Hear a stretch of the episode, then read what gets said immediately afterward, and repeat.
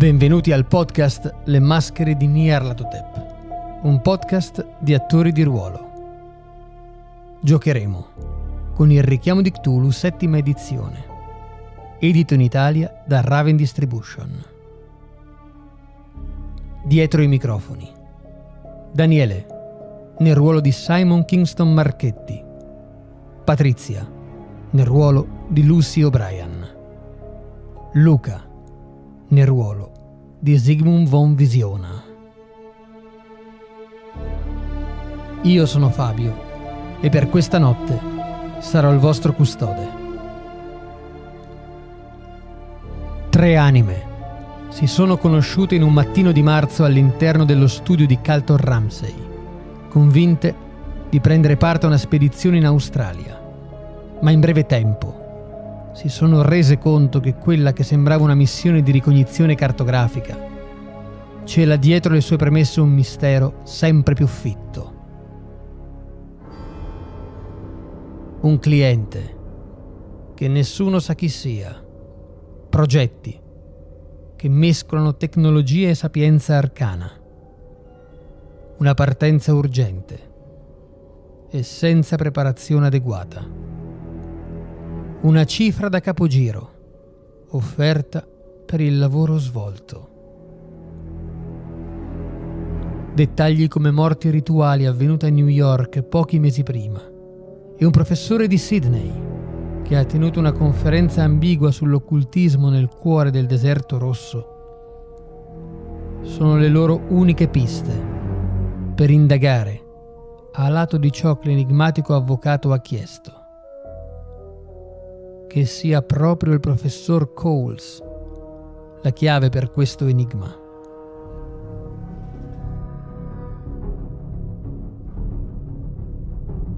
Siete davanti alla porta della Miskatonic University, avete davanti a questa porta in legno con la maniglia in ottone una targhetta con scritto professore associato, professor Coles. Dall'altra parte sentite una macchina da scrivere che ticchetta in, nel corridoio, vedete persone che vi passano di fianco, che vi urtano, ci sono studenti con mille borse a tracolla, così come professori, ci sono segretari che fanno eh, dattiloscritti, tutto quanto. E questo è un campus, vi rendete conto, veramente molto vivo. Mentre siete fuori buttate un occhio come se fossero delle finestre laterali rispetto al corridoio principale, dove c'è proprio la piazza del campus, e notate che la mattina, man mano che avanza, ha sempre più studenti, anche se inverno, che si fermano giù a chiacchierare gli uni con gli altri, si confrontano i libri, vedi che i professori a volte chiacchierano con alcuni studenti, poi prendono, vanno nelle aule, insomma, è un campus veramente molto vivo. Siete lì fuori e sta a voi. Mi avvicino alla finestra per eh, vedere effettivamente come questo campus, quanti studenti ci sono e un po' mi ricorda anche il mio passato da studente perché qualche anno fa a correre con i libri sotto, sotto braccio eh, c'ero, c'ero anch'io. La prima cosa che vedi e ti suona sempre familiare come qualcosa che non ti fa sorridere, pensi sempre a un mondo diverso tra qualche anno lo speri, speri di essere forse anzi una delle prime a iniziare questo mondo diverso, è che il 95% degli studenti che vedi sono tutti uomini. Anche in un'università così grande non ci sono moltissime studentesse, ne avrai incrociate due e non sa se sono segretarie o studentesse. E questa è una cosa che a te particolarmente, che inizi a tenere magari qualche piccolo seminario, qualche docenza, magari no, insieme al professore che hai associato, è una cosa che ti tocca sempre abbastanza. Mi vengono in mente tutte le volte che non sono stata presa sul serio, tutte le volte che ho alzato la mano per intervenire e il professore mi ha letteralmente snobbata per eh, invece uh, dare la parola a un mio compagno di, di università. E tiro un, un sospiro. Lei è molto assorta mentre guarda fuori, voi siete quasi per aprire la porta, poi vi girate e vedete che Ellie si sta quasi allontanando da voi e mette il naso contro la, la vetrata per guardare fuori. E la sua espressione qualcosa cambia. Ragazzi, credete che abbiamo bisogno di una strategia?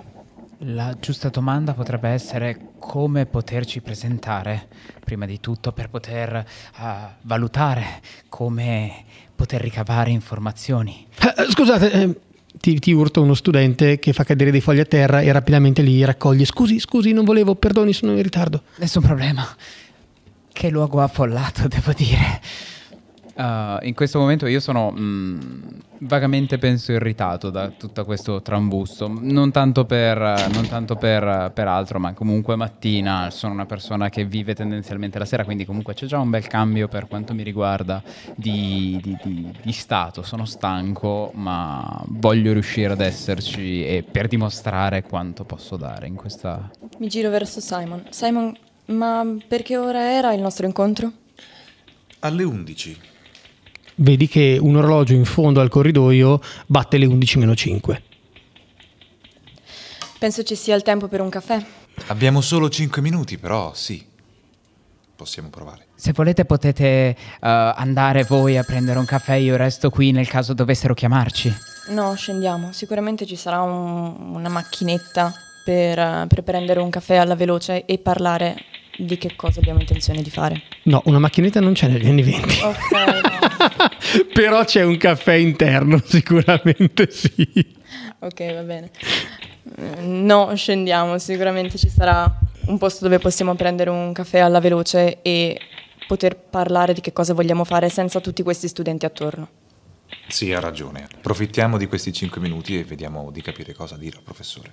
Va bene, andiamo. Mentre arrivate nella caffetteria del corpus studentesco, vi rendete conto a quello che ha appena detto Lucy, cioè così almeno non abbiamo questi studenti fra i piedi. Ecco, appena si aprono le porte, quello che avete davanti è praticamente una trentina di studenti in una casa, in una stanza molto grande, che sono tutti assiepati su vari piccoli tavolini proprio a discutere e a bere il caffè. Sembrano tutte persone però molto per bene, tutti quanti in giacca e cravatta, borse in pelle, chi messe davanti, chi sul tavolino, chi addirittura appunto al fianco e stanno chiacchierando. La prima cosa che sentite distinto è l'aroma del caffè nell'ambiente e la seconda è il tintinnare delle tazzine che vengono messe e tolte dal bancone.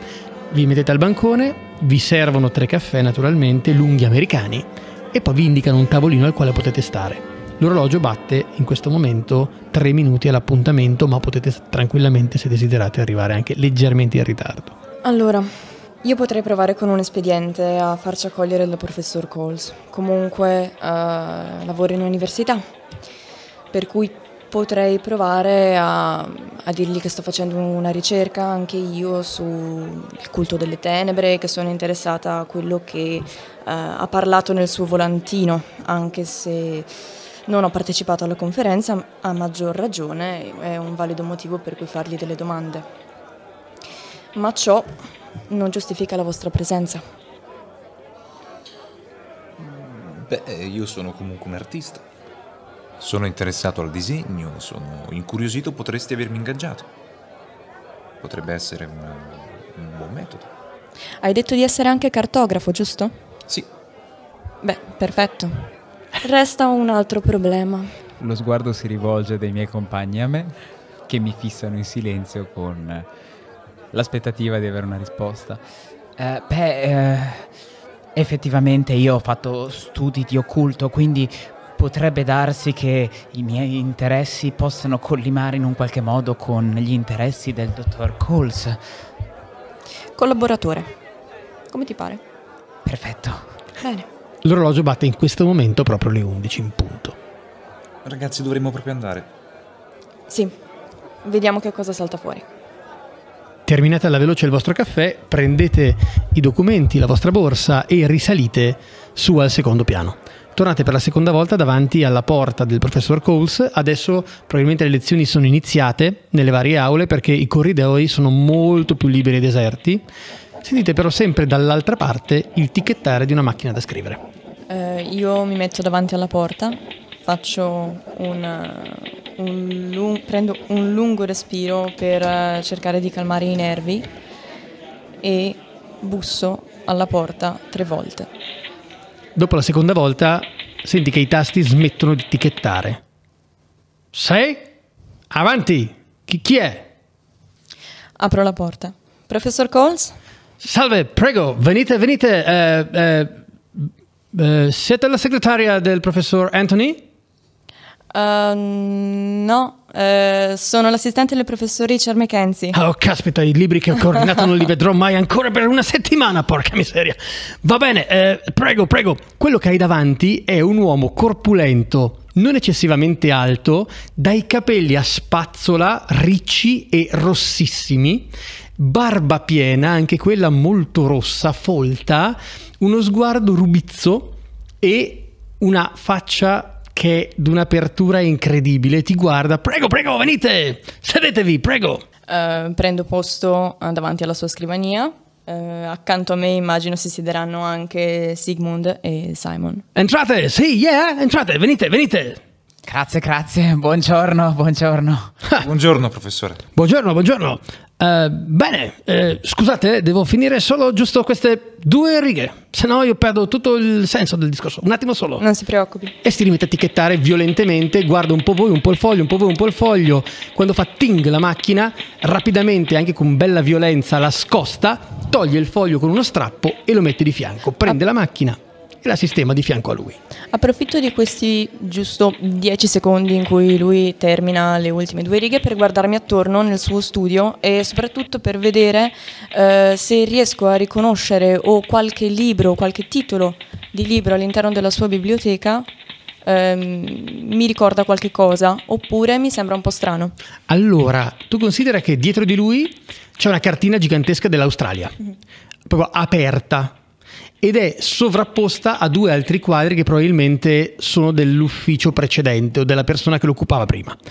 Detto questo, c'è una piccola libreria in realtà con solo 5 o 6 testi. Vedi che sono tutti testi di antropologia, tendenzialmente legati al deserto, al deserto rosso, quindi l'outback, piuttosto che alla popolazione indigena delle località degli aborigeni, per essere precisi, quindi popolazioni aborigene e tutto legato però all'antropologia. Quindi le nuove scoperte dell'antropologia australe piuttosto che il, il centro misterioso del deserto, titoli anche abbastanza d'effetto, mettiamolo in questi termini.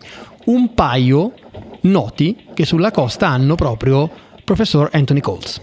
Quindi sono scritti da lui, uno verde e l'altro arancione. Sulla scrivania non ha molto altro se non una disordinata cartella dalla quale escono un po' di fogli a caso e poi degli appunti scritti a mano, probabilmente di lezioni che deve tenere o di qualche conferenza che deve fare lì alla Miskatonic University. Mhm. Vorrei sapere se eh, i titoli dei libri e il tipo di libri che ha dietro le spalle mi fa alzare un sopracciglio, essendo che lui in realtà ha un dottorato in esoterismo. No, non Ok. c'è nulla di esoterico se non il fatto che probabilmente tu sai che a volte l'antropologia in alcuni casi riporta anche all'interno dei capitoli riguardanti, non so, le culture religiose piuttosto che i riti particolari di alcune tribù dell'Africa piuttosto che in questo caso dell'Australia, per cui probabilmente avrà dentro dei temi di questo genere, però il libro non si occupa specificatamente di questo. Ok. Questo è il senso. Esoterismo, vediamo se c'è qualcosa di esoterico in giro. E lì mi chiedo, c'è per caso qualche disegno, qualche grafica, qualcosa che è appesa attorno? No, in questo ufficio in realtà è abbastanza scarno. Oltre a quello che vi ho detto, c'è solamente un piccolo tappeto rettangolare, la scrivania in mogano nero, ci sono due sedie, infatti uno di voi resta in piedi perché non c'è fisicamente lo spazio, è uno dei classici loculi che danno i docenti, però di un altro tempo, per cui c'è anche un piccolo caminetto che è acceso infatti con una brace che sta morendo piano piano nell'angolo a sinistra proprio accanto alla finestra che non dà sul campus ma sulla parte antistante Hai detto che c'è una cartina dell'Australia appesa al muro. sì, Ok. Ovviamente, essendo cartografo, sono curioso di, di questa, questa cartina, ma avvicino e voglio capire più o meno insomma dove, dove potremmo andare e per curiosità voglio capire se magari quei due simboli che abbiamo visto e che comunque conosciamo possono in qualche modo essere presenti all'interno di quella piantina. ok Fosse anche un, eh, non so, un logo di, di qualche casa produttrice mm, o fammi un tiro cosa del genere. ok fammi un tiro in individuare Ok, 39. Quindi quello che succede è che tu ti sporgi lentamente mentre lui sta finendo di etichettare e poi sistemare i fogli che aveva dentro la macchina da scrivere e riesce a darti un'idea molto chiara della cartina. Una cartina veramente dettagliata, però le città principali sono sicuramente espresse in grande. Non ci sono simboli, la guardi molto attentamente, né stampati sulla cartina né tantomeno aggiunti da lui a mano. Ehm, non ci sono segni aggiunti a mano di nessun tipo, però riesci a capire le città principali dove sono. Ad esempio, una cosa che tu non avevi ancora magari idea delle distanze, vedi dove è Sydney, vedi dove è Perth, vedi dove ci sono appunto le principali località, tra cui tra l'altro probabilmente voi dovrete passare per arrivare a toccare le varie tappe del vostro viaggio. Quando lui finisce di sistemare i fogli, vi guarda. Bene, apre i suoi occhioni azzurri, enormi, vi guarda e vi dice, quindi a che cosa devo questa visita? Finalmente erano troppe ore, ah, si sgranchisce le braccia e la schiena, che stavo scrivendo a questo maledetto affare. Allora, io con un eh, sorriso smagliante, eh, in primo luogo vorrei dirle che è veramente un onore e un piacere conoscerla, ho sentito molto parlare di lei. Oh, su, su, via, io non sono neanche di questa università, non è possibile che abbiate sentito parlare di me. E dove, signorina? Oh sì sì, ho sentito parlare di lei per una conferenza che ha, ha avuto a gennaio, mi sembra. A New York? Sì, esattamente. Ah, certo, assolutamente. Beh, io vengo da lì, per cui puoi immaginare che eh, in campo accademico abbia sentito parlare di questa conferenza. E... Aspetti, aspetti, aspetti, in campo accademico? Beh, Lei sì. è... L'assistente del professor Richard Mackenzie, sì. Vedi che per un istante sgrana gli occhi, ti guarda, ti squadra. È interessante. L'ho sempre detto che in America voi siete molto più avanti di noi. Io rispondo semplicemente con un sorriso ancora più grande di quello che stavo facendo prima.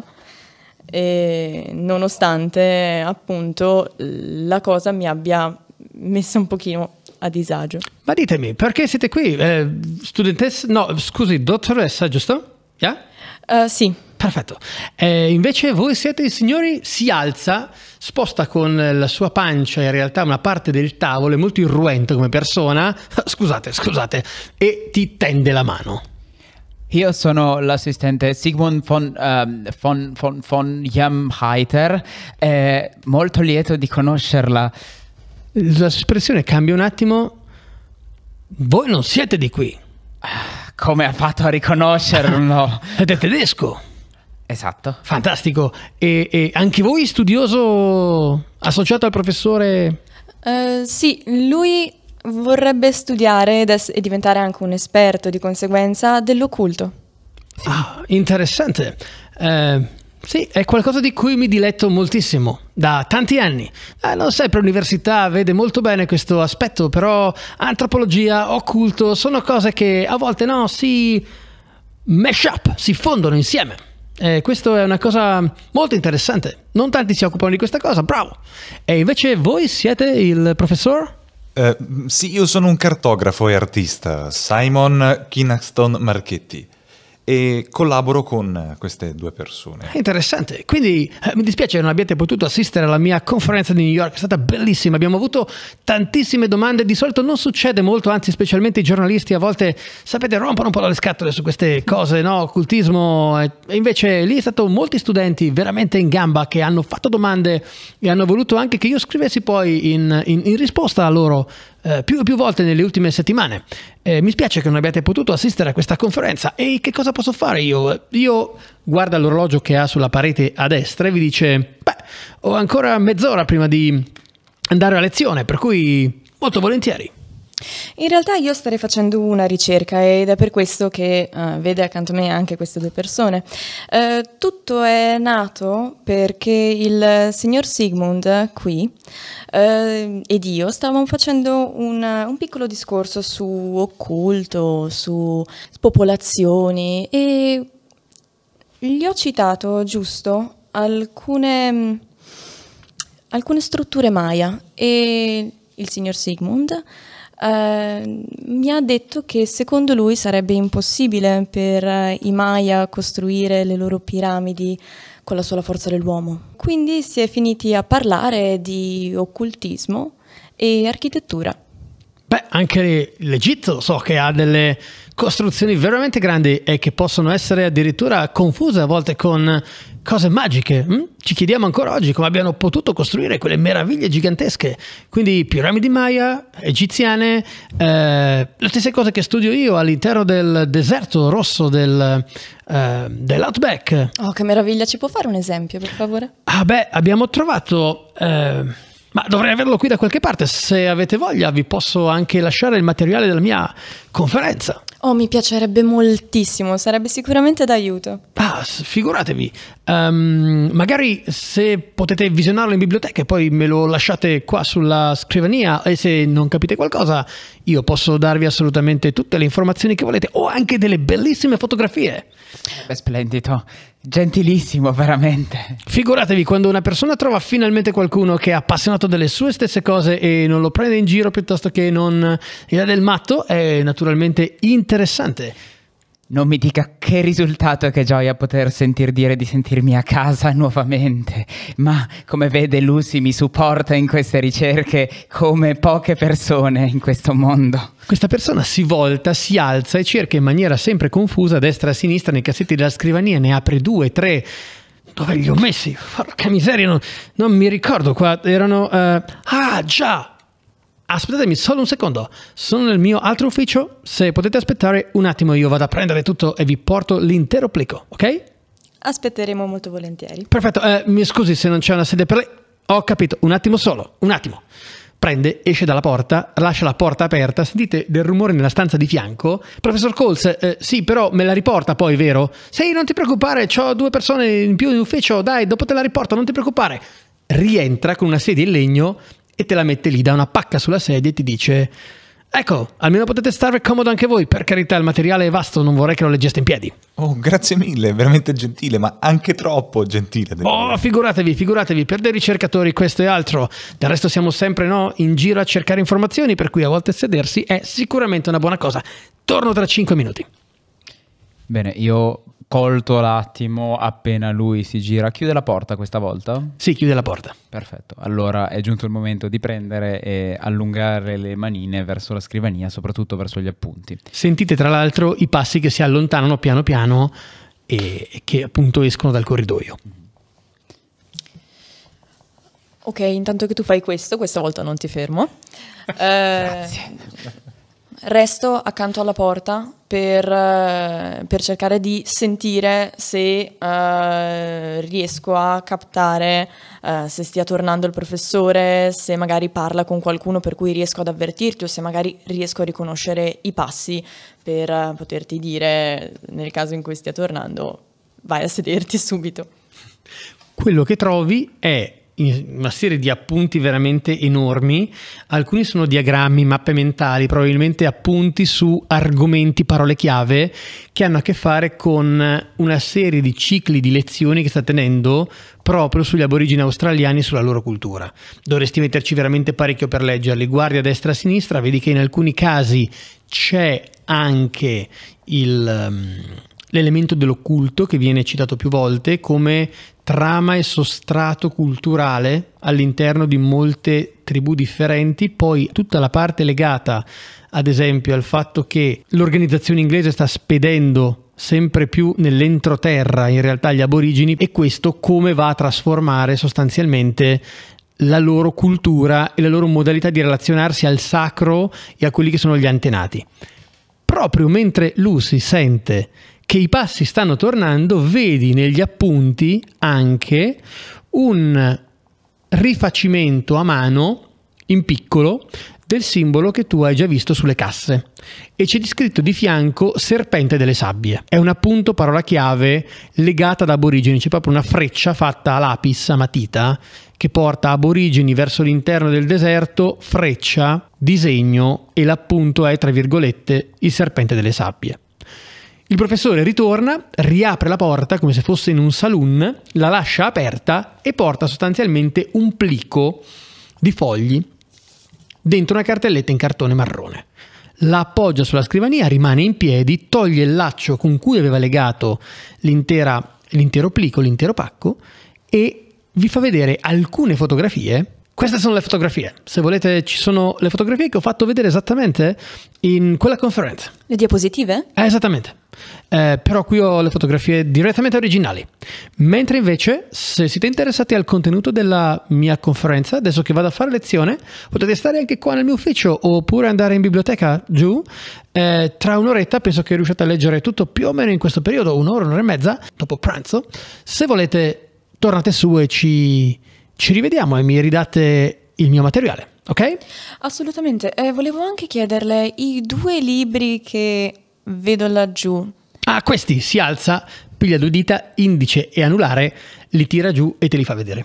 Potrebbe prestarmeli, per favore? Assolutamente sì, non vi preoccupate. Tenete, se volete leggere qualcosa che molto umilmente ho scritto quando insegnavo a Sydney, e dove tra l'altro tornerò tra non molto, ehm, penso che... Tra quanto tornerà a Sydney? Ottobre. Ottobre. Ho lasciato la mia casa a un amico e sta curandola per me, però nel frattempo che io sono qui. È una bella vacanza e ho avuto la fortuna di fare un giretto intorno al mondo. Anche se andare dai miei cugini americani è come essere quasi a casa. Una bella vacanza di un po' di mesi? Sì, assolutamente. La grande università Miskatonic eh, mi ha permesso di avere una cattedra pro tempore per mm-hmm. quanto riguarda questi argomenti e a me piace. Ormai credo che i miei studenti si siano, eh, come dite voi, rotti le scatole di sentire le mie teorie a Sydney, per cui mi hanno prestato molto gentilmente all'università americana, dove ancora forse le mie frottole non le hanno ancora sentite tutte. Ride ovviamente scherza sul suo stesso approccio all'antropologia. Io provo a prendere questi ultimi minuti per provare a vedere se riesco, visto che ho mm-hmm. trovato questo simbolo del, del, serpente delle sabbie, sì. di gettare un amo per poter mh, mm, raccogliere qualcosa. Dico, Beh, assolutamente, mi spiace che vengano viste come frottole, ma anzi so che lei è sempre stato molto interessato per quanto riguarda uh, le culture e l'occultismo che permea le culture aborigene australiane e sarei curioso di sapere se c'è uh, qualche cosa di particolarmente interessante o qualche riferimento che ci può dare per studiarne più in modo approfondito. Uh, se non ricordo male, um, c'è un simbolo che mi era stato passato, avevo letto in qualche libro, ma non ricordo come era fatto. Aspetti che glielo ridisegno. Prendo un, uh, un, pezzo di carta e chiedo, anzi, posso avere un pezzo di carta cortesemente a una ah, penna? certo, si figuri, apre un cassetto e ti dà sia una matita che un pezzo di carta e ti mette anche di fianco un temperino, casomai dovessi fargli la punta. Quindi prendo il foglio, prendo la matita inizio a tracciare le, le, parentesi laterali, tutto il disegno e dico, ecco, mi chiedo scusa, il cartografo sarebbe stato più bravo di me, ma ecco quello che posso fare. Ma quello è il serpente delle sabbie. Momento di soddisfazione e chiedo, eh, mi può dire qualcosa a riguardo? Beh, se volete, eh, guarda ancora l'orologio alla parete, toglie dal suo taschino il cipollotto e fa, eh, quando torno? Eh, adesso eh, eh, ce ne sono delle cose da dire, ma in realtà gran parte è proprio legata a quello che ho detto nella conferenza, per cui eh, leggete quelle carte e poi sarà mio assoluto diletto poter intrattenervi tutto il resto del tempo che vorrete anche della giornata con le mie storie, se vi farà piacere. Ma là dentro troverà tutto quello che secondo me soddisferà la sua curiosità. Grazie mille, allora buona lezione. Ah, si figuri, eh, signorina, toglie, fa il gesto di togliersi il cappello anche se non ce l'ha. Eh, cartografo? Professore? cartografo. Veramente questi americani. Prende ed esce. Man mano che sfogliate le varie pagine, i vari plicchi, ci sono, diciamo così, dei riassunti, anche probabilmente per aiutare lui stesso all'interno della esposizione che avrà tenuto durante la conferenza, che vanno per blocchi. Allora, nel plico abbiamo questo, ve lo leggo così mm, lo possiamo sentire tutti quanti insieme. Grazie. Allora, la prima nota dice: Tra le popolazioni aborigene dell'Australia esisteva nell'antichità un culto dedicato al pipistrello. Era noto in tutto il continente e la divinità del culto era conosciuta come il padre di tutti i pipistrelli. I seguaci credevano che effettuando sacrifici umani in onore del loro dio sarebbero divenuti degni della visita del padre di tutti i pipistrelli. Mm. Una volta che sarebbe stato convinto a manifestarsi, il dio avrebbe assunto il dominio di tutta l'umanità. I sacrifici venivano fatti da un manipolo di adoratori che colpivano le vittime con rondelli, randelli, in cui erano conficcati i denti affilati dei pipistrelli. Ragazzi, è tremenda questa cosa. Mi si accappona un po' la pelle. Non è più tremenda di quello che facevano i Maya, dai, andiamo avanti.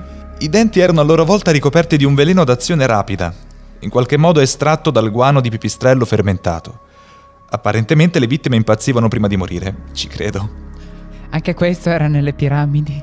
Mm, no, ma diciamo che le squartavano da sotto la gola fino all'ombelico per tirarle fuori il cuore. Simpatici anche loro. Già, poi le tagliavano la testa e la facevano rotolare per gli scalini delle piramidi. Almeno finivano di soffrire. Felice di essere nato adesso. Si dice che i capi del culto potessero assumere la forma di serpenti con ali di pipistrello, riuscendo così a raccogliere vittime sacrificali in tutto il territorio. Coles ritiene che questo culto si sia sopito e estinto, meno male direi, centinaia di anni fa. La sua esistenza è il motivo per cui si è interessato ai libri di Jackson e Elias sui culti moderni. Chi è Jackson Elias? 2. Un ciclo di canti degli aborigeni menziona un luogo in cui si radunano delle creature enormi, in qualche punto dell'Australia occidentale. Queste canzoni sostengono che le divinità, il cui aspetto era totalmente diverso da quello degli uomini, edificarono mura ciclopiche e scavarono grotte gigantesche. Ma i venti viventi soffiarono via la divinità e li spodestarono, distruggendo il loro accampamento. Quando questo accadde si spalancò la via per il padre di tutti i pipistrelli che venne in visita al territorio e accrebbe la sua forza. Bene. 3. Non abbiamo terminato. Può solo andare meglio, mi viene da dire. A questo punto credo anch'io. Una serie di diapositive in vetro sovraesposte. Ciascuna di esse mostra degli uomini sudati a fianco di enormi blocchi di pietra nera, bucati ed erosi, ma sembrano chiaramente costruiti e decorati a fini architettonici. Piccole incisioni sembrano abbellire alcuni di essi. Ovunque si levano masse di sabbia, tiene che lo scopritore, un certo Arthur McWeir di Port Idland, Australia, ha tenuto un diario in cui ha registrato diversi attacchi contro la compagnia da parte degli aborigeni. Le morti delle vittime di cui parla McWeir sono dovute a centinaia di piccole punture che ricordano quelle dell'antico culto del pipistrello. Abbiamo un ultimo appunto, il 4. Narra una leggenda che ha registrato sul vicino mare degli Arafura, nell'Australia settentrionale. In essa il pipistrello di sabbia, o padre di tutti i pipistrelli, è impegnato in una battaglia d'astuzia con il serpente arcobaleno, la divinità aborigina dell'acqua e patrono della vita. Il serpente arcobaleno riesce a ingannare e intrappolare il pipistrello di sabbia e il suo clan nelle profondità di un luogo sommerso da cui il pipistrello di sabbia può solo lamentarsi ed è incapace di tornare a tormentare il suo popolo. Gli appunti finiscono così. C'è qualche informazione ulteriore riguardo a Jackson Elias? In realtà no. Tu per caso conosci questo nome? Lo hai già visto da qualche parte? Uh, questo sarà una delle parti nelle quali rimarrete un po' sorpresi. Uh, Jackson Elias è la persona che quella notte è venuta a parlarmi nella camera del mio hotel. Era quello morto. Prego. In che senso morto? Era uno zombie? Non ho una definizione o un termine corretto per parlare di queste cose. Io le definirei semplicemente una visione per quanto mi riguarda. So che potete rimanere abbastanza perplessi, però è quel nome. È quello il nome che ho sentito. Sicuro di non aver letto niente prima? No. Sono sicuro che non ci sia alcun riferimento nella mia memoria a questo nome. L'unico riferimento ulteriore a tutto questo è quello che ho trovato nella, uh, nella mia ricerca che ho fatto prima di venire a, uh, dopo che ci siamo incontrati, uh, dopo la colazione. Sono andato alla biblioteca a vedere gli articoli di giornale riguardo a, alla giornata che era stata definita e si parlava di un omicidio e questo nome ritornava anche lì. Quindi tu mi stai dicendo che hai visto un fantasma? Sì. Io una volta ho visto un folletto al fondo dell'arcobaleno. È sicuro che magari non ha visto qualcosa riguardo a questo Jackson Elias prima di avere questa sua fantomatica visione dopo aver bevuto tutta la notte? Ne sono certo, di questo ne sono certo. Abbia fiducia in me. Fammi un tiro in, in, psicologia, mm, Lucy, con vantaggio. Ok. 81 no, direi di no. 41 no, non ci sono. Ok, lo guardi, effettivamente sembra molto convinto di quello che sta dicendo, vedi che i suoi occhi in questo momento sono veramente presenti, però non puoi toglierti dalla mente come il giorno prima lo hai conosciuto, che era molto squinternato, molto su di giri e quindi non riesci a capire onestamente se quello che ti sta dicendo è una cosa in cui crede ma totalmente inventata? Oppure se è legata ai fumi dell'alcol della sera prima con i quali si è presentato in studio? Oppure ancora è un sogno molto vivido. Quello che ti è ti arriva sicuramente che lui crede Che lui crede. in quello che stai dicendo. Va bene. Ha detto che ha fatto delle ricerche su questo Jackson. Com'è che è Jackson? Jackson Elias. Elias. Ok. Ha fatto delle ricerche su questo Jackson Elias. Che cosa ha trovato?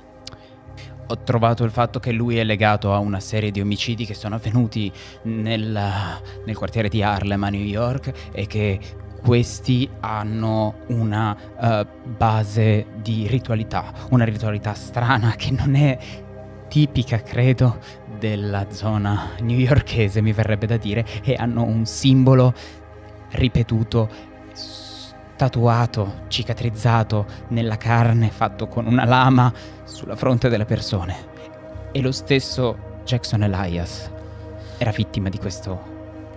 Che simbolo? eh, è quello che le avevo fatto vedere al, al- al- al ristorante, al- al- al- dopo, che abbiamo, dopo che siamo usciti dall'avvocato. Era quel simbolo lì. Quella specie di rosa, intendi? Corretto. Una sorta di...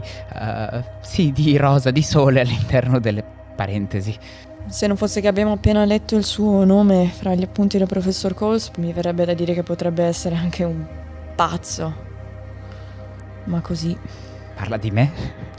Intendevo dire che se non fosse che abbiamo letto il nome di Jackson Elias proprio fra gli appunti del professor Coles, non ci sarebbe niente di strano a parte il modus operandi. Potrebbe essere un pazzo ad aver effettuato questi omicidi, soprattutto ad Harlem, dove comunque, eh, essendo un quartiere nero, potrebbero anche esserci delle religioni come voodoo o, altre, o altro genere di cose.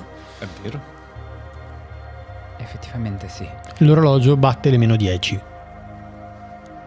Ragione in più per poter andare anche a indagare in quel luogo. Vogliamo provare a chiedere qualcosa di più al professore? Mm? Direi di sì. Sì, eh, direi del, del simbolo che gli hai fatto vedere, del serpente delle sabbie. Quello lì sarebbe interessante sapere la storia di questo simbolo, anche perché è un simbolo che abbiamo già visto. Sulle casse, sì. Esatto. Chiedere magari chi è effettivamente questo Jackson. Potrebbe avere qualche informazione di più su questa persona, in effetti. Eh sì. In generale, lui come vi è sembrato? Devo essere sincero, un po' troppo gentile. Non ci conosce, ma è una mia impressione, non non so se può avere un reale significato. Non sono tanto avvezzo a questi eh, ambienti accademici, mi verrebbe da dire. Ma magari la cortesia vuole essere eh, causata dal fatto che è difficile di poter disquisire di tali argomenti in questi contesti? Sì, però sono anche argomenti molto particolari, una sua ricerca. Ci sono degli appunti, magari per degli nuovi iscritti. Non sa esattamente chi siamo noi, quindi per quale motivo dovrebbe farceli vedere così? Io penso che è uno straniero in terra straniera che per la prima volta sente parlare di qualcuno che è interessato alla stessa cosa che interessa a lui. Fatemi tutti quanti un tiro in psicologia. Mentre state parlando di questo, tornate un po' con la mente a come l'avete visto, ripercorrete anche come vi ha trattato, eccetera. Uh, io sono andato oltre di Allora, poco. Quindi no, ok. Quindi tu e lei, quando ripensate alla modalità, è molto sincero, anzi è di una genuinità quasi disarmante. Quindi è una persona che forse ha abitudini anche comportamentali molto differenti. Voi la prima volta credo che vedete un australiano e quindi non sapete se la loro modalità è più calorosa di quella vostra oppure no. Incontriamo il professore, poi io vorrei andare nella biblioteca eh, dell'università perché so che ci sono diversi testi esoterici. Volevo sapere, io ho provato a intavolargliela, ma onestamente non ho notato mm, nessuna reazione da parte sua sulla questione. eh, vabbè, io ho parlato di architettura, però tendenzialmente poteva anche essere tecnologia e occulto. Parlo soprattutto di- dei progetti che abbiamo visto. Mm.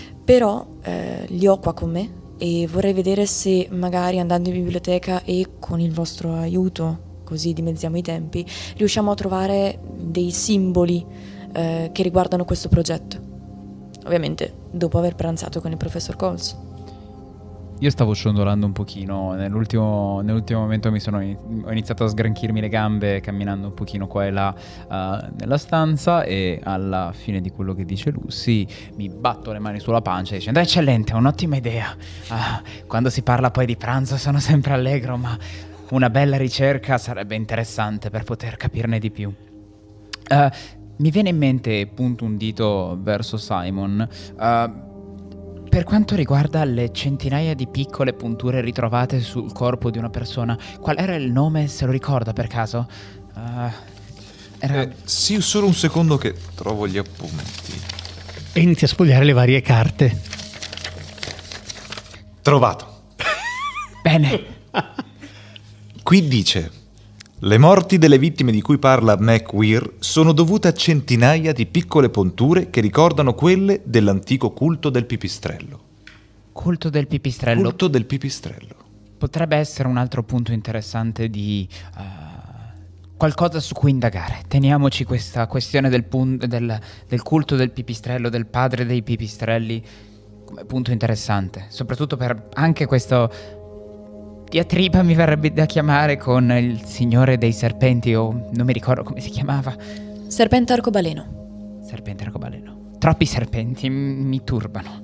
In effetti, dico alzandomi dalla sedia e uh, guardandomi attorno nello studio se riesco a trovare magari anche un libro, una, un appunto, un saggio che uh, citi questo signor McWeir guardi in realtà i tre libri che ci sono rimasti dopo i due che vi ha dato e li inizi a sfogliare, no, non è né un autore, guardi anche l'indice dei nomi. In fondo ai libri rapidamente col dito li fai scorrere. McQueer non è un nome così scritto, tra l'altro, come all'interno di quei documenti, no, non lo trovi. Mi giro guardando Sigmund e Simon. Voi avete mai sentito parlare di questo McQueer? Mai mi viene da dire, nessun nome. Sa di scozzese forse? No, sinceramente no. È un nome che non ho sentito mai neanche io. Bene, dico battendo le mani. Allora, questo potrebbe essere anche un altro punto da chiedere al professor Coles. Eh, ricapitolando, Serpente delle sabbie, McQueer, ehm, Serpente arcobaleno, Serpente padre arcobaleno, dei pipistrelli, padre dei pipistrelli, Ah, iniziano ad essere un po' troppe cose. Dico e quanto di più putrido possa esserci in un bosco. Mentre state facendo sui vostri appunti la disamina di quello che vorreste chiedere o degli elementi che sono emersi all'interno di tutto quello che è stato il plico che il professor Coles vi ha dato e che avete letto, il professor Coles ritorna dopo un'ora e un quarto di lezione nel suo studio. Vi guarda e sembra quasi meravigliato di vedervi ancora lì con le facce immerse all'interno dei suoi documenti e anche con alcuni taccuini su cui evidentemente avete preso appunti su quello che lui ha scritto. Vi guarda, batte le mani e vi dice: Bene, uh, se interessante, siete ancora qui a guardare quei, quegli appunti. Eh, veramente mi dispiace non abbiate potuto vedere la mia conferenza, però spero che quegli appunti, che sono in realtà eh, sostanzialmente il riassunto di quello che ho detto in conferenza, possano avervi esaudito i desideri di conoscenza? Assolutamente sì, mm, ma vorremmo approfondire alcuni punti con lei se possibile e speravamo quindi di poterlo farlo a pranzo. Ah, ah esattamente, eh, tira fuori l'orologio d'oro dal panciotto, lo apre. Sono le 11.20, per cui credo che sia ottimo andare a mangiare un boccone. Ci state? Sarebbe ideale, anzi, prima degli studenti mi verrebbe da dire. Assolutamente uscite da, dalla porta, lui mette rapidamente in ordine le carte, le rimette all'interno del, del plico in cartone e rilega sostanzialmente la, la, piccola cordina che lo teneva connesso. Lo prende, lo mette sotto la scrivania ed esce, chiude la porta a chiave dello studio e dall'altra parte del corridoio arriva una donna, una ragazza in realtà molto giovane, avrà sui 23 anni, eh, che lo guarda, capelli lunghi, raccolti, biondi, a treccia, vagamente rossicci, tra quel biondo paglia per capirci, occhi azzurri anche lei, lo guarda visibilmente spazientita. Papà, lo sai perfettamente che tra due ore sei ancora in aula. Papà, lo sai perfettamente che devi ancora ritirare due libri e tu vuoi veramente andare a mangiare? Su Huawei, non ti preoccupare, uh, sono qui a conversare con queste persone, vengono direttamente da New York per parlare con me per i miei libri. Papà, te l'ho già detto, il lavoro prima. poi vai a mangiare papà. E vedi che scherzando e facendo un mezzo sorriso si tocca la pancia per farlo vedere a lui. Ho capito, ho capito. Eh, almeno un tramezzino rapido, uno hot dog, ok?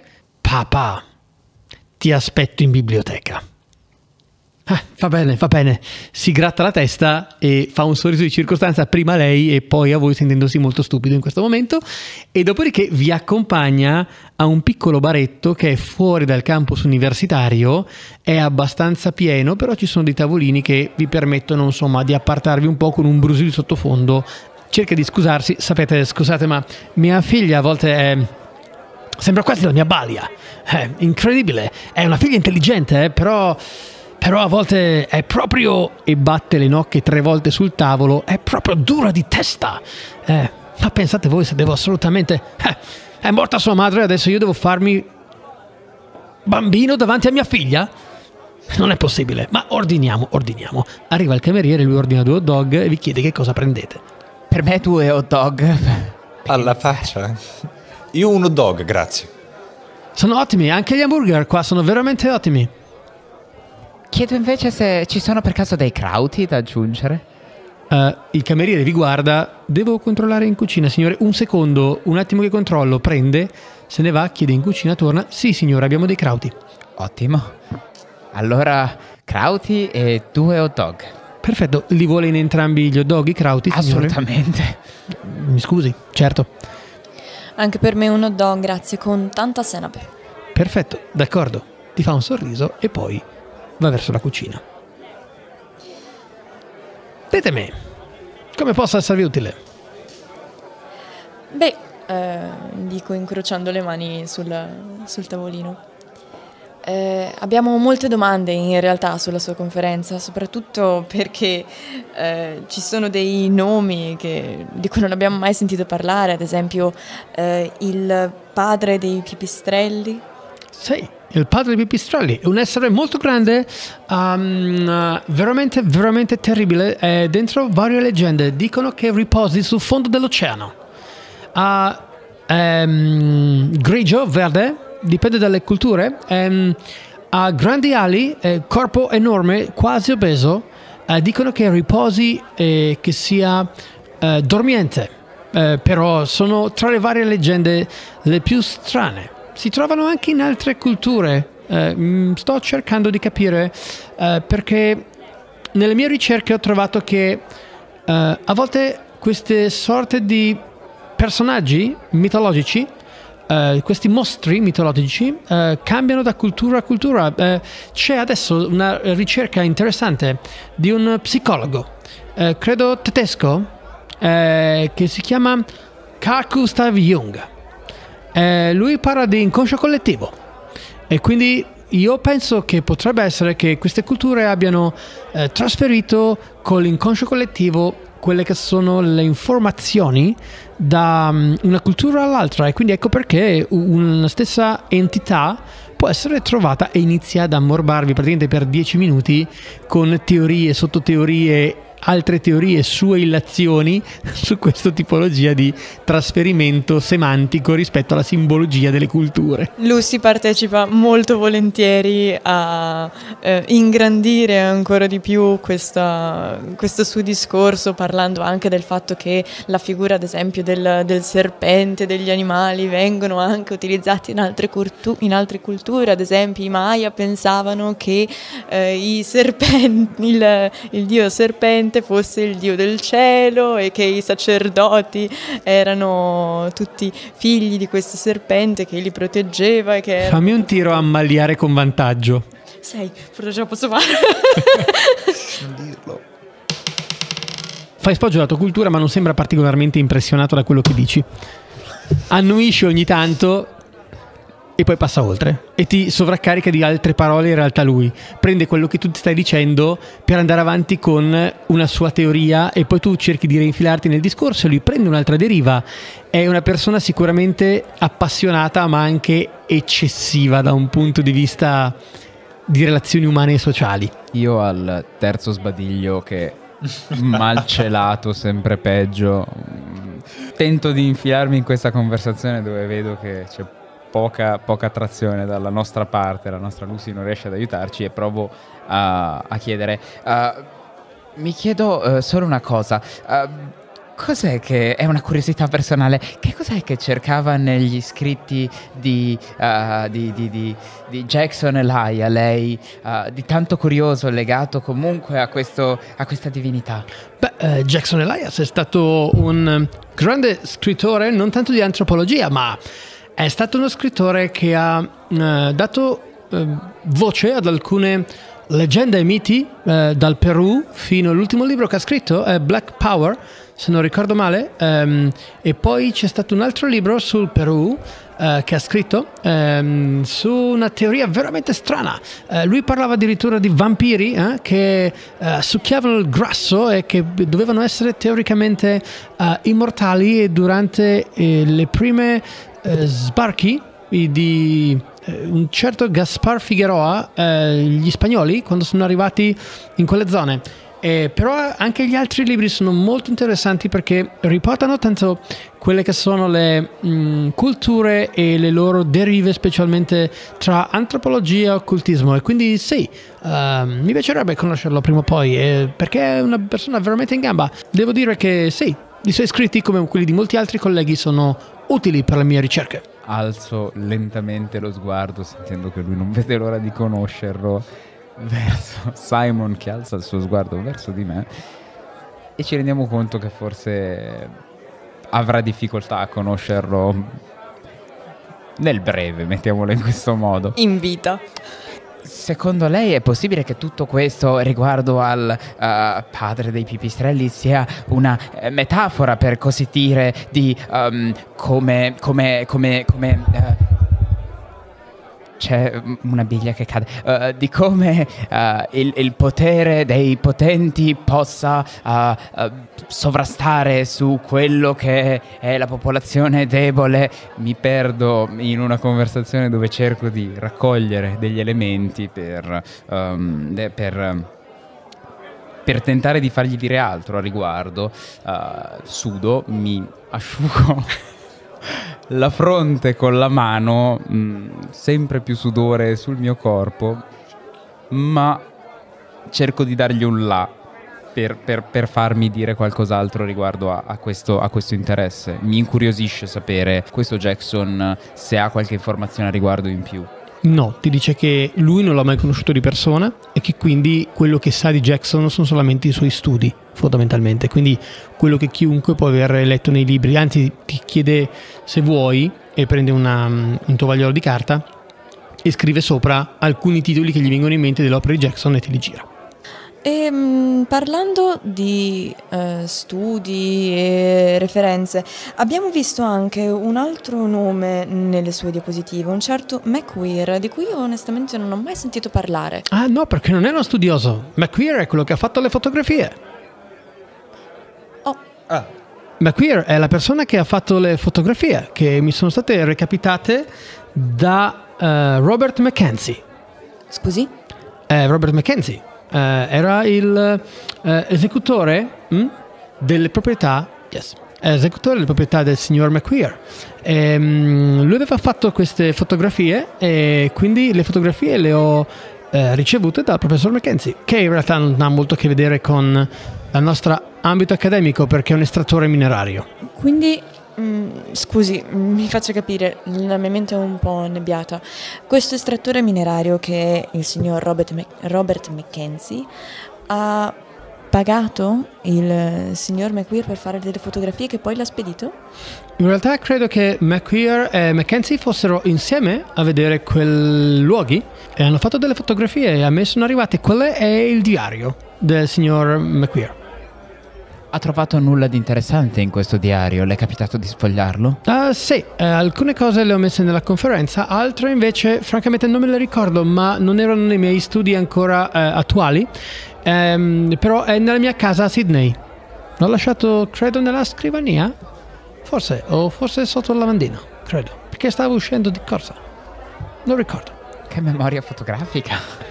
Uh, no, uh, semplicemente sono passati dei mesi ed è un bel taccuino in pelle rilegato, ma a volte io quando studio vedo cose e lascio un po' dove capita. e finisce di mangiarsi il suo dog. È un, è un vero peccato che non ce l'abbia qui, dico al, al, al professore, facendogli un sorriso a 32 denti. Se no le avrei chiesto se poteva prestarcelo. Uh, beh, um, se ce l'avessi ve lo farei leggere. Eh, del resto, come vi ho dato gli appunti, per me, come l'ho detto, è un piacere condividere informazioni. Poi conoscete anche i testi di Jackson e sembrate degli studiosi interessanti, in gamba, quindi perché non condividere?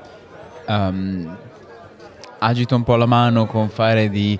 Uh, ma sì, ma sì, tento di raccogliere di nuovo la attenzione e dico, ma se per caso uh, ci trovassimo in Australia, so che è difficile passarci così, ma se, se dovessimo in un mesetto, diciamo, essere lì, uh, c'è modo di poterlo reperire? Beh, eh, se voi andaste in Australia, però credo che sia veramente un viaggio molto lungo per reperire un diarietto in sostanza. Ma avete idea di fare un viaggio in Australia? Ma dico cercando di, di rompere un attimo il gelo che mi sen- sento provenire dai miei compagni. Non sarà per caso qualcosa, vede la vostra uh, affermazione di silenzio, vi guarda, vi sorride, si fa sornione, si allunga sul tavolo, abbassa la voce. Non sarà per caso una missione segreta per il governo degli Stati Uniti d'America? assolutamente no, assolutamente no. Però lo sa, siamo esploratori, siamo studiosi, per cui chi lo sa dove ci porta il nostro lavoro. Siete esploratori, questa mancava alla, alla lista delle cose che mi avete detto, siete sempre più curiosi. Voi americani non vi accontentate di fare una cosa sola, siete studiosi, esploratori, persone che si occupano di occulto, persone che fanno cartografia. Interessante. Beh, dico e intanto mi gratto la nuca. In realtà esploratori effettivamente ancora non lo siamo, almeno io parlo per me, ma magari in futuro. E quindi le vostre esplorazioni vi porteranno in Australia? Semplicemente abbiamo in programma di seguire alcune uh, conferenze in alcune università. Sa, questo scambio avviene in tutte e due le direzioni. Siamo curiosi di poter sentire e di vedere quello che viene raccontato negli ambienti accademici australiani. Beh, l'Università di Sydney è un'università bellissima, l'hanno costruita in maniera meravigliosa, sembra quasi uscita dal paese delle favole. Eh, se passate di lì vi consiglio anche solo di buttare un occhio alla biblioteca e anche alla bellezza architettonica, è veramente, veramente super. Uh, se andate a Sydney e volete dare un'occhiata al mio taccuino, perché no? Uh, a casa mia c'è il mio amico, uh, il mio collega David Loach, si occupa lui della manutenzione della mia casa e di mantenere tutto quanto a posto. Uh, vi do l'indirizzo. Prende un piccolo foglietto su cui aveva scritto prima i testi di Elias, te lo rigira, con l'apis ancora una volta scrive un indirizzo a Sydney e te lo porge. Questo è, è una persona intrigante, è, ehm, è un avventuriero, è, oltre che un ottimo professore. Beh, forse è meglio come ottimo avventuriero. Ditegli che vi mando io, se volete vi scrivo due righe, così almeno quando siete là può capire che sono proprio io che... Oppure lo anticiperò con un telegramma, come voi preferite. Due righe penso possano andare bene, giusto per evitare che possa sembrare, come dire, un'effrazione. Ah, no, assolutamente. Per carità, uh, andate prima quello l'indirizzo di casa sua, eh, lui vi dirà dove abito e vi porterà direttamente a lui e vi riaccompagna piano piano verso lo studio, dove poi lentamente tirerà fuori un foglio, a macchina scriverà effettivamente questa lettera di sostanzialmente presentazione con i vostri nomi e poi quando finisce toglie il foglio e a mano naturalmente lo firma. Un'ultima cosa, dato che siamo in tema Australia, eh, lei ci ha parlato di un serpente delle sabbie. Sono molto curiosa riguardo a questo argomento. Eh. C'è una leggenda, qualche cosa? No, è solo un simbolo che gli aborigeni ritengono sia legato a una divinità, a un culto molto grande. E credo che abbia a che fare con quei grandi mm, monoliti o grandi edifici di cui parla i miei appunti all'interno della conferenza di cui parla anche la fotografia che ha scattato più di una, a dire il vero, quel signore McQuire.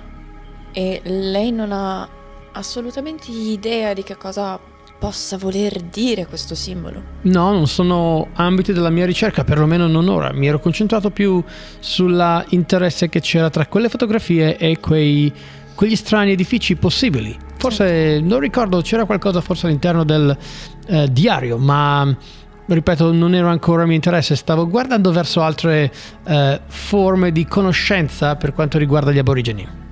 Certo.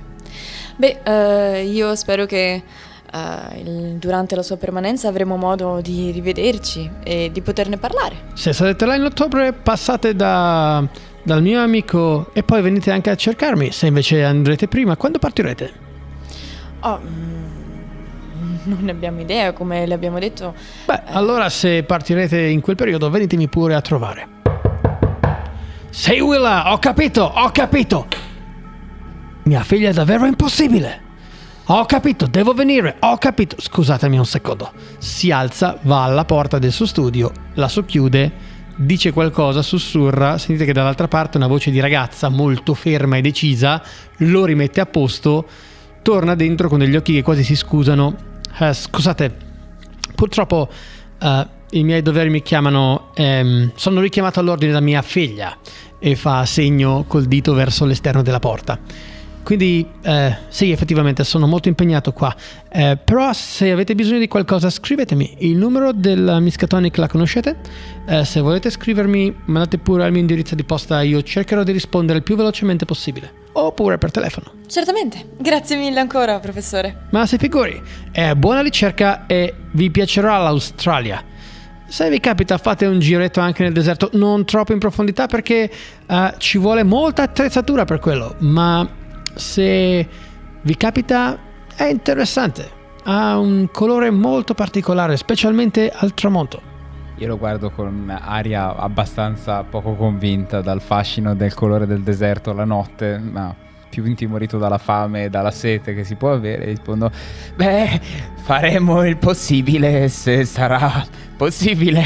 Ottimo, ti dà una pacca sulla spalla e poi vi stringe la mano e pian pianino vi fa uscire appunto dal suo ufficio mentre la figlia, che sentite chiamarsi Awi, in realtà lo sta praticamente trascinando per la giacca e tenendolo per mano verso l'aula e verso la biblioteca.